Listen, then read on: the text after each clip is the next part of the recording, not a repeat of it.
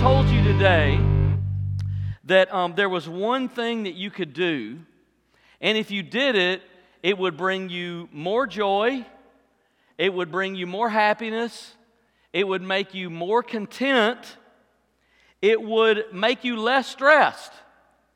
It, would, it, it might even actually help you live longer. Would you do it? I mean, if it was a pill and I could sell it, you'd probably buy it and take it. But would, if there's one thing you could do, would you do that?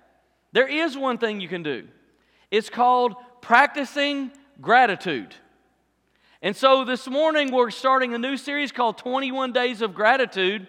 And starting Friday, two days ago, maybe you've been following us and maybe you've been part of the journey online. You, you've been able to do that too and through your social media outlets. But we've been practicing and posting one thing every day that, you're great, that we're grateful for so that we can practice gratitude.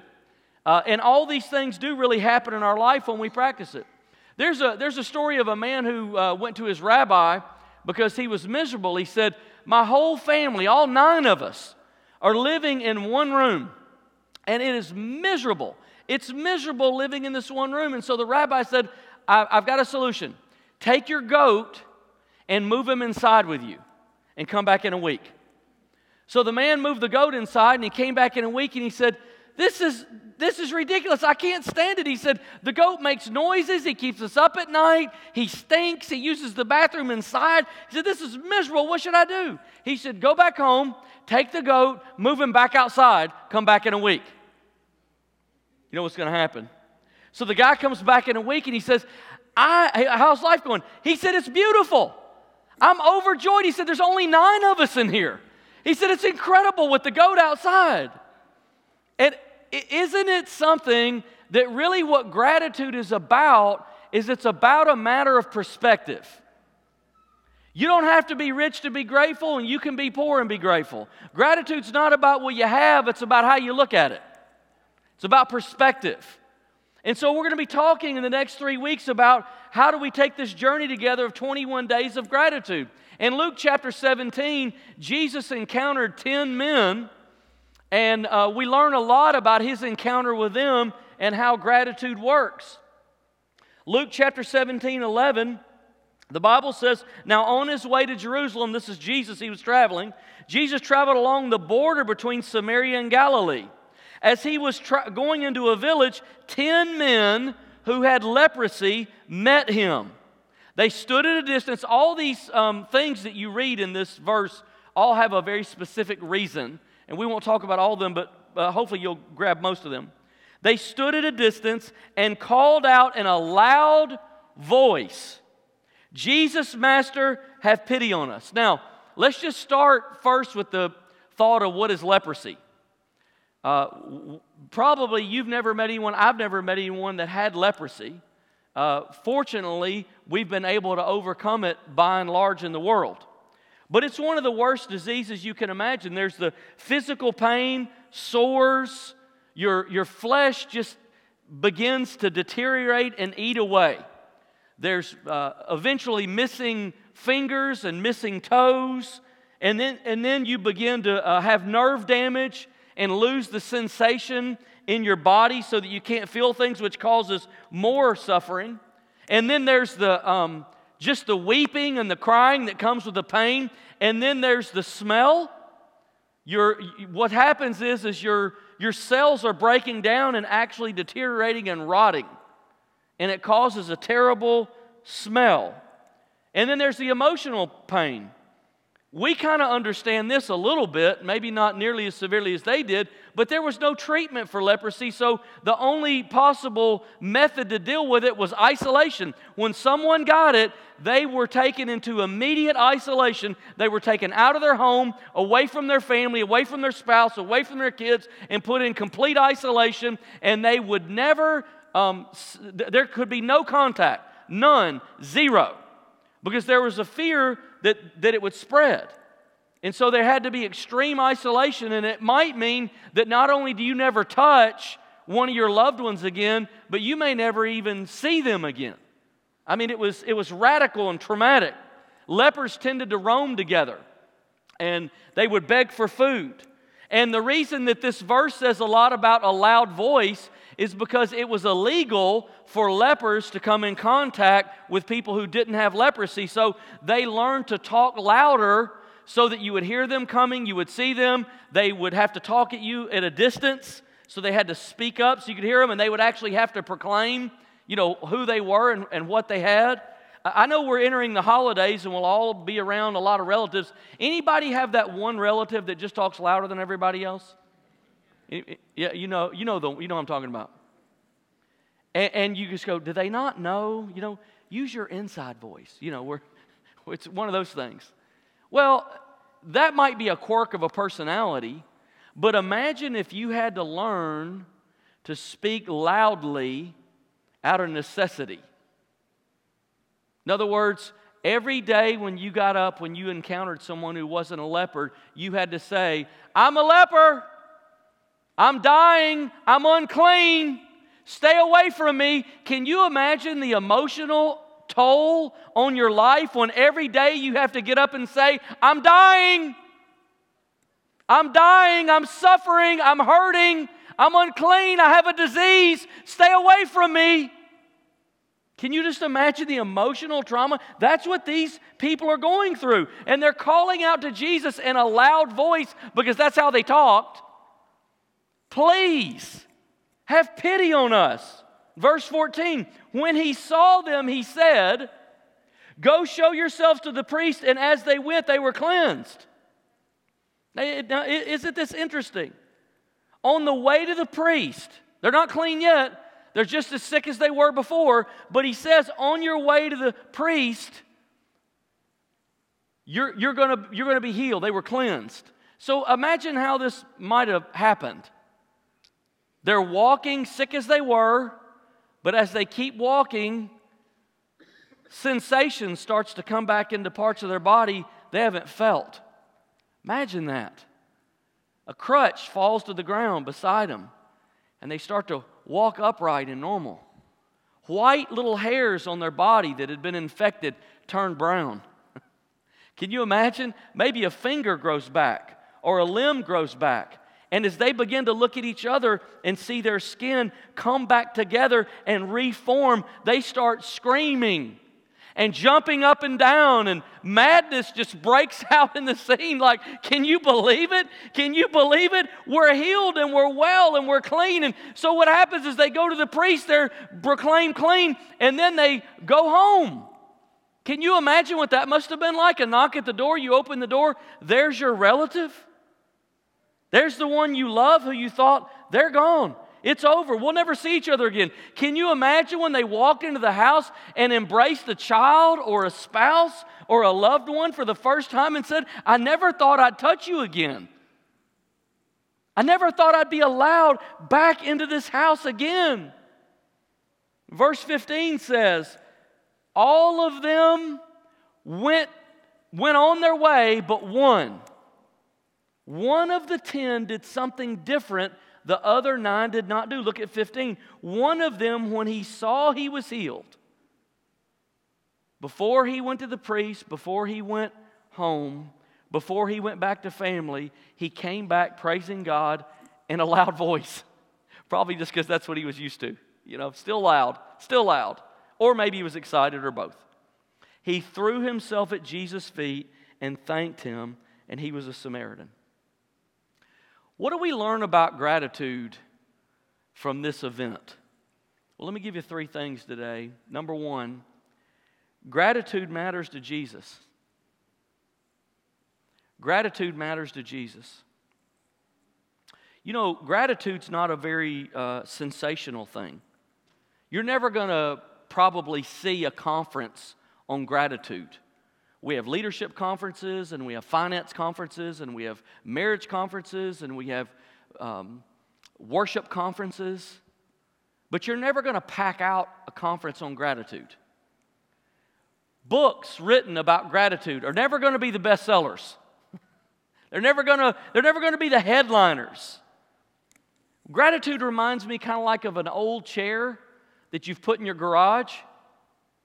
Like you know it's there, and it has too much value to throw it away, but it doesn't really match anything inside the house. So you just kind of leave it there and you go, I, I, don't really know what to do with it. It's there, it's valuable. I, I, it's too valuable just to throw out, but it's but but I don't know what to do with it because it doesn't match. It doesn't fit what I'm doing in here. So maybe I don't know. Maybe one day I'll give it to the thrift store, but you forget about it and it just sits in the garage in the dark. And every time you open the door and the the light from the open door shines on it again, there it is staring at you, and you go, "Oh, I still hadn't done anything with that chair. What should I do? What should I do with that chair?" And gratitude's kind of that way sometimes. It's too valuable to throw out, but it's not really spectacular enough to be part of our everyday life.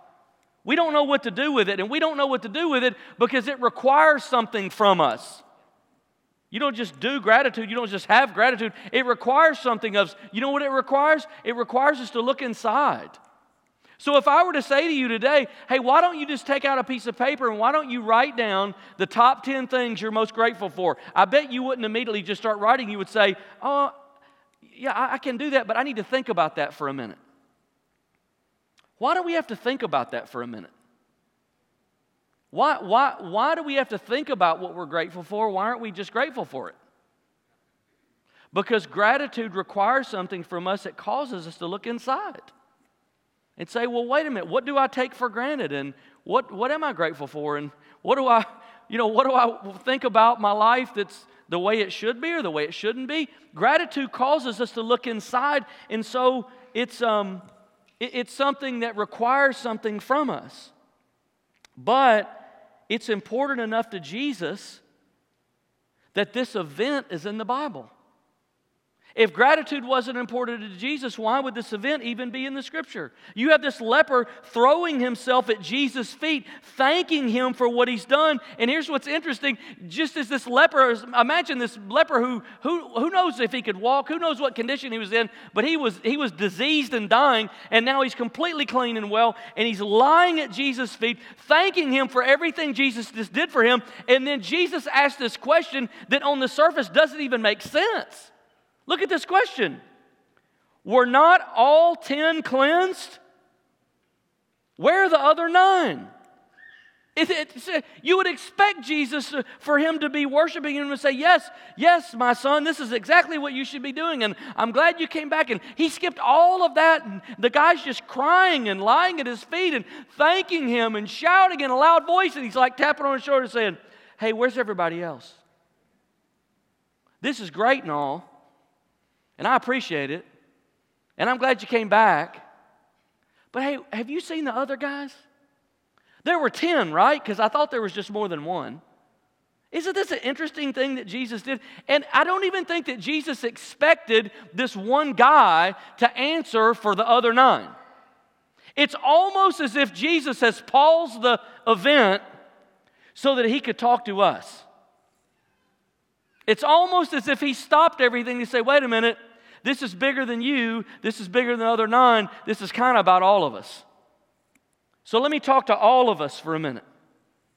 Number two, expressing gratitude matters to Jesus. Now, if you're not paying attention real well, you may be like, wait, that was the first point. No, the first point was gratitude is important, it matters to Jesus. The second point is expressing gratitude matters to Jesus. And there's a slight nuance there, but they really are different. The other nine lepers were grateful. They, I mean, I, I, I don't think it's that they weren't grateful. I think they were grateful. Can you imagine? Uh, we, we can't picture these guys running home, cleansed and healed, kicking the door open, sitting in the recliner, popping their feet up, and going, It's about time. I was wondering when this was going to happen.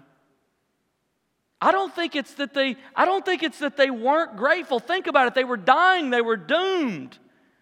They would never touch their family again. They'd never see them again.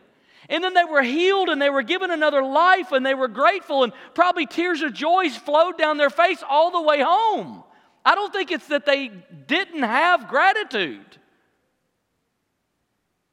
I don't know exactly what they went through, but I can kind of imagine. When I went to see my wife at the nursing home this week, it was a, it was a tough week. We sat out on the porch in the wheelchair and she began to cry and tell me all the things she missed. I missed this and I missed that, and I wish I could do that again. And I'm sad I can't do this thing anymore. And as she cried, I cried. We just sat there and cried together on the porch. So we looked out at the traffic going by. And I try to put myself in these guys' shoes and say, do you think if Jesus were to show up in that nursing home and lift her out of that chair and her mind were to become clear and her body would have become clear and I were to be able to put her in a car and drive her home or maybe she drive herself home and walk into the front door and live in our family normally again, do you think we wouldn't be grateful? Be overwhelmed with gratitude. But I think Jesus is trying to make a point for us. It's one thing to be grateful, and it's another thing to express it. And nine guys, I think, were grateful. I just think they didn't express it. And you, now, why? Gratitude matters to Jesus, expressing gratitude matters to Jesus, and the question I have is why wouldn't it? Why wouldn't expression matter? We believe it matters with other things. We believe expression matters in marriage. I mean, every now and then I'll run up on a knucklehead who'll say, Well, the day I married my wife, I told her I loved her, and if anything ever changes, I'll let her know. You know? And you think that's not going to go well. That is not going to go well. I mean, I'm not a, you know, predictor of the future, but I can tell you that is not going to go well. And why should it go well? What a miserable and terrible life. What a terrible marriage to have no expression. I mean, we don't go to birthday parties and say, now, listen, rather than singing happy birthday this year, we're all going to wish good thoughts to this person whose birthday it is to ourselves quietly. What would life be without expression? What would life be without tears when you're sad? That's why this morning and every Sunday when we come together and online when we talk to you, we say, Hey, today, would you just sing with us? Today, would you lift your hands? Today, would you close your eyes? Today, would you pray? Today, would you repeat this scripture after me? Because what we're trying to say to you is, man, expression matters. Because when you express on the outside what's going on on the inside, what's going on, on the inside gets bigger, it grows. And that's why expression in all forms actually do matter. Imagine if God had not expressed his love for us. Would you, if you were honest, would you even believe that he loved you if he didn't express it in any way? Look what Romans 5 8 says. Romans 5 8 says, But God demonstrated, you know another word for that, right? Expressed. God demonstrated his own love for us in this while we were still sinners, Christ died for us. Can you imagine if God just kind of wrote it down on a rock somewhere and or put a message in a bottle and floated it out of the ocean and said, There, I told you, if it ever changes, I'll let you know. But for God to speak so profoundly through the life, death, and resurrection of His own Son is an expression of love that's hard to ignore. And when we forget, we can come back to that moment again and again and again and be reminded no matter how I feel and no matter what I'm going through today, God really does love me. Why? Because He's expressed it. When I was uh, seven or eight years old, um, we were at a relative's house, and our relatives, uh, one of my relatives came, one of my cousins came and said, uh, Hey, we're going to go down to the uh, Wendy's, I think. We're going to get some cheeseburgers and fries. Would you like a would you like something? And I was starving, you know? So I said, "Oh, that'd be great. Yeah, I'd like to have something because we hadn't eaten yet."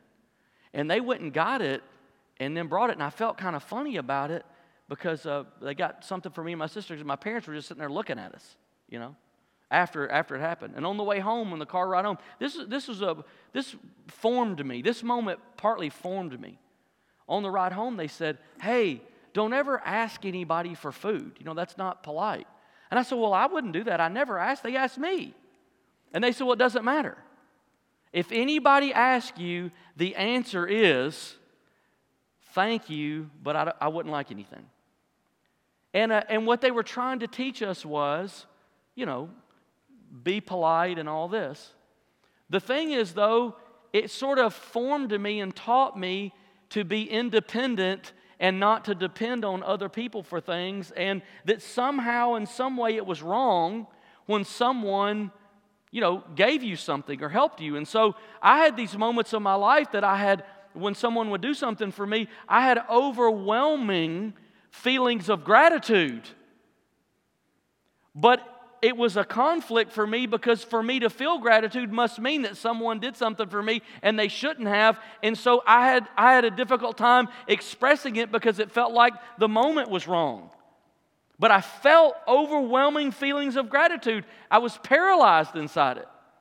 And I, and I wonder sometimes if that's kind of maybe something like what happened here to these 10 lepers. They felt great gratitude but for some reason or another, they didn't express it, they didn't let it out.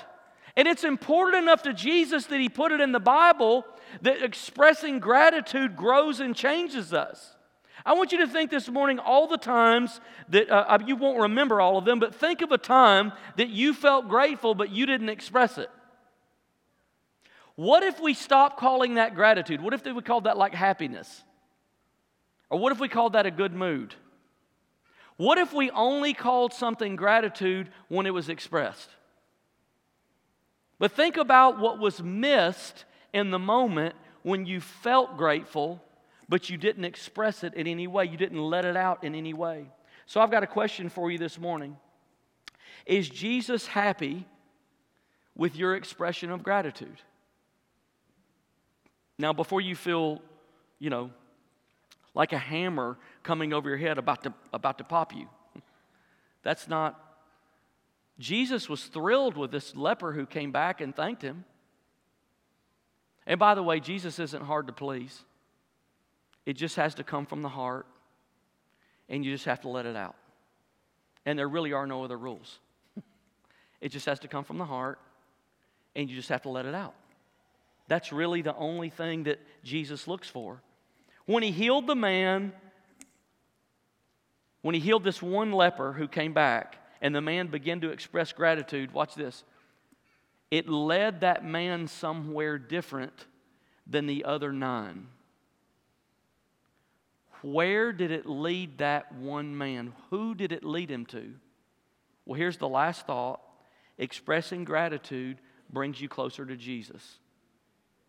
See, what happened is when he didn't just have the gratitude, but he let it out, it led him. Do you see in this verse? Look at verse 15. One of them, when he saw them, he was healed and he came back. He came back. He threw himself at Jesus' feet. Nine people experienced the healing power of Jesus, but it didn't bring them closer to Jesus. It only brought one guy closer to Jesus, and it's the guy who expressed gratitude. So you and I can have profound moments of insight and encounter with God. But if it doesn't pour out in some kind of expression back toward Him, then the work of God stops after that moment. It stops after that moment and nothing else happens. Nothing else happens. See, God's greater work in your life flows in your life when you set yourself up in an expression of gratitude. When you live a life of practicing and expressing gratitude, you put yourself in a posture for God's greater work to happen inside your life. I want you to think for a minute of the godliest person or the person most like Jesus or the person who's closest to Jesus that you know. Who do you know that's closest to Jesus? The person, the two people, the three people, whoever they are that you look up to and respect and say, I think that person is close to Jesus. I want you to think of them for a minute. I guarantee you, if we could go around the room this morning and describe who they are, they all have at least one thing in common. They're all grateful. They're all grateful. I don't know, and I've never met anybody who's close to Jesus who isn't grateful. What do you think that means? That means there's something about that old chair that we've shut in the garage that matters. There's something about that book that's never going to be a headliner. There's something about that character trait that's never going to call a conference together. There's something about it, in the quietness of it, in the humility of it, there's something about it that's powerful. And so I want to encourage you this month, for the next few weeks, to practice gratitude. to practice it with me, to practice it with us. So this morning, I just want to give you some ideas on how you could do it, okay? Here's some thoughts. Here's the way you could practice gratitude during a meal. When you gather together for a meal, once a week, once a day, whatever it is, just go around the circle and say, hey, while we're eating, why don't we just share for a minute what we're grateful for? I, I guarantee it'll, it'll change the tone of the meal. You could um, spend each morning and evening. Like, what if the first thing when you woke up rather than checking your phone or whatever it is that you do, shutting your alarm off, whatever it is. What if, what if the first thing when you woke up every morning you said, God, today I'm grateful to you for this? What if the last thought before you went to bed every night was, Lord, as I go to sleep tonight and I close this day, maybe it's just something that happened that day. Lord, I'm grateful for what happened this day. Another thing you could do is you could just send someone a text a message, snap, whatever, whatever you use, write them a card. We all have people in our life that we're grateful for if we stop and think about it. But what about the difference in expressing it rather than just feeling it? Here's another idea you could make a, a gratitude list. What if you did spend 30 minutes or an hour somewhere in the next few weeks and you sat down and you just started making a list, and every time you thought about it, you added whatever came to your mind. Boy, I'm, gra- I'm really grateful for this and this. And every morning you could get up and just read it. And just start your day by reading those thoughts of gratitude and expressing it. Here's one. How about you just practice 21 days of gratitude with us? How about you just jump on, you know, Instagram or Facebook or whatever and you just post something every day. Do you know we're changing the conversation? I'm not saying like globally or anything, but do you know just here locally among our own contacts and networks, we're changing the conversation in this community? because we're spreading thoughts of gratitude every day. How much better that is than, hey, look who just got caught doing something wrong, and you know, look how much corruption there is, and all of this. What, what, how incredible it is to hear and to read and to see those thoughts. It changes the atmosphere and it changes you and it changes me. Would you stand with me this morning? I hope that you'll I hope that you'll join us. I, maybe you say, "This is the first I've heard." Okay, do 18 days of practicing gratitude. it's okay. But I hope you'll join us because I really believe with all my heart that practicing gratitude allows the Holy Spirit to do more work inside of our life and a different kind of work inside of our heart than when we don't express it. Would you just close your eyes for a moment? And if you're online today, our prayer team is there with you, and they'd love to pray for you.